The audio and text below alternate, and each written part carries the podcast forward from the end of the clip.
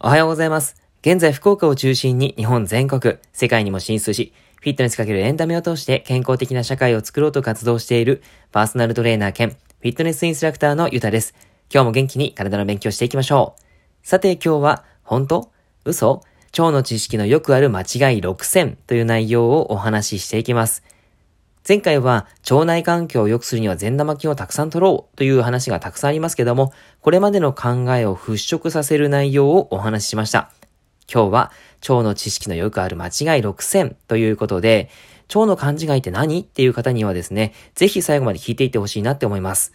それでは早速行きましょう。一つ目。善玉菌が多い方がいいは間違いです。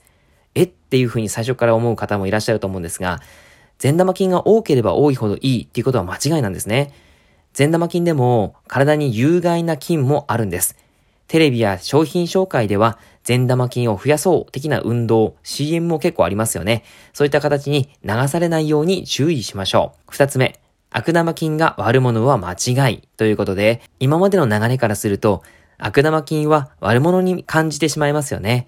でも、最近の研究では、悪玉菌の中にも体にとって有益な作用をもたらす菌もあることが分かってきました。よく CM とかメディアからでは、すごく悪いイメージがあると思うんですが、見た目とイメージで判断しない方がいいということがすごくわかります。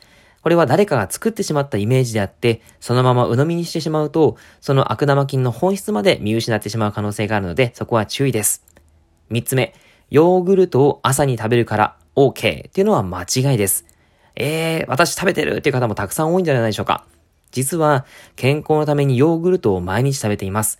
これはたくさんの方が該当すると思います。もちろんヨーグルトを食べることは、腸内細菌のプラスにも働きますが、ちゃんとした認識を持っておきましょう。腸まで生きたまま届く乳酸菌とか言われる商品も、ヨーグルトに入っている乳酸菌は胃酸や消化液によって死んでしまいます。ただ、乳酸菌の中でも一部のガセリ菌やビフィズス菌などは生きて腸まで届いて腸の中で健康に有益な働きをすることが分かっています。死んでしまったら大部分の乳酸菌っていうのは腸内細菌の餌になっていくので必要な栄養にはなるんですね。ただ朝にヨーグルトを食べているからといってそれだけでは足りません。なぜなら腸には1000兆個以上の菌がいると言われていて、様々な菌を補給しないといけないというふうに言われてるんですね。4つ目、発酵食品を食べておけばいいは間違いです。腸に良さそうな発酵食品をたくさん食べているのに、ぽっこりお腹が改善しないという方も結構いらっしゃいます。野菜は毎日結構食べる。漬物や納豆など結構食べる。ご存知の方は多いのですが、発酵食品は結構塩分が高いんですね。塩分が高いと細胞の水分バランスを変えたりしてしまいます。なので、むくんだりするわけですね。腎臓などにも負担をかけてしまいます。5つ目。便は1日1回でないと便秘は間違いということで、便秘に明確な定義は存在しないんですが、1日1回必ず出ないといけない。だから便秘ですと決めるのは早いんです。期間で考えるのではなくて、状態で判断します。便秘にも色々とありますが、3つお話ししておきます。1つ目が弛緩性便秘。大腸の動きが悪くなって腸の前動運動が十分に行われないので便が出せない。特徴としては硬い便、ガスが溜まりやすい、すっきり出た感じがないということがあります。二つ目の痙攣性便秘。ストレスなどによって自律神経が乱されて腸が痙攣して便がスムーズに肛門に進まないということがあります。特徴としては便秘と下痢を繰り返す。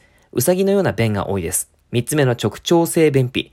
便が肛門付近の直腸まで来ているのに、排便反射が起こらず、直腸に便が停滞してしまう。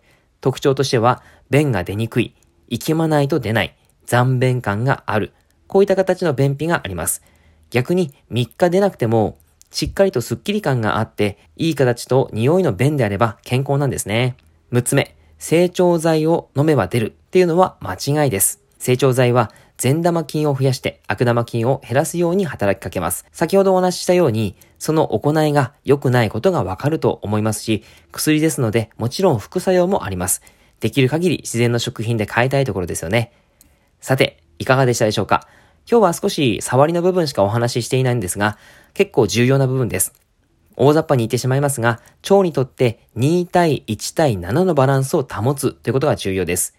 善玉菌が2、悪玉菌が1、日和見菌が7。これをするためにも、ヨーグルトだけ食べればいい、発酵食品だけ食べればいいというのは間違いなんですね。時にはサプリメントを使うことも大いに必要ですが、自然の食品をいろいろ楽しみながら食べることがやはり一番良さそうです。食品に関しては今までお話ししていることがあって、その放送もありますので、そちらを参考にしていただければと思います。またブログの方を概要欄に貼っておきますので、興味がある方はぜひ見てみてください。以上になります。内容がいいなって思えたら、周りの方にシェアしていただくととても嬉しいです。また、ニコちゃんマークやハートマーク、ねぎらいマークをしていただくと励みになります。今日もラジオを聴いてくださってありがとうございました。では、良い一日を元気にいってらっしゃい。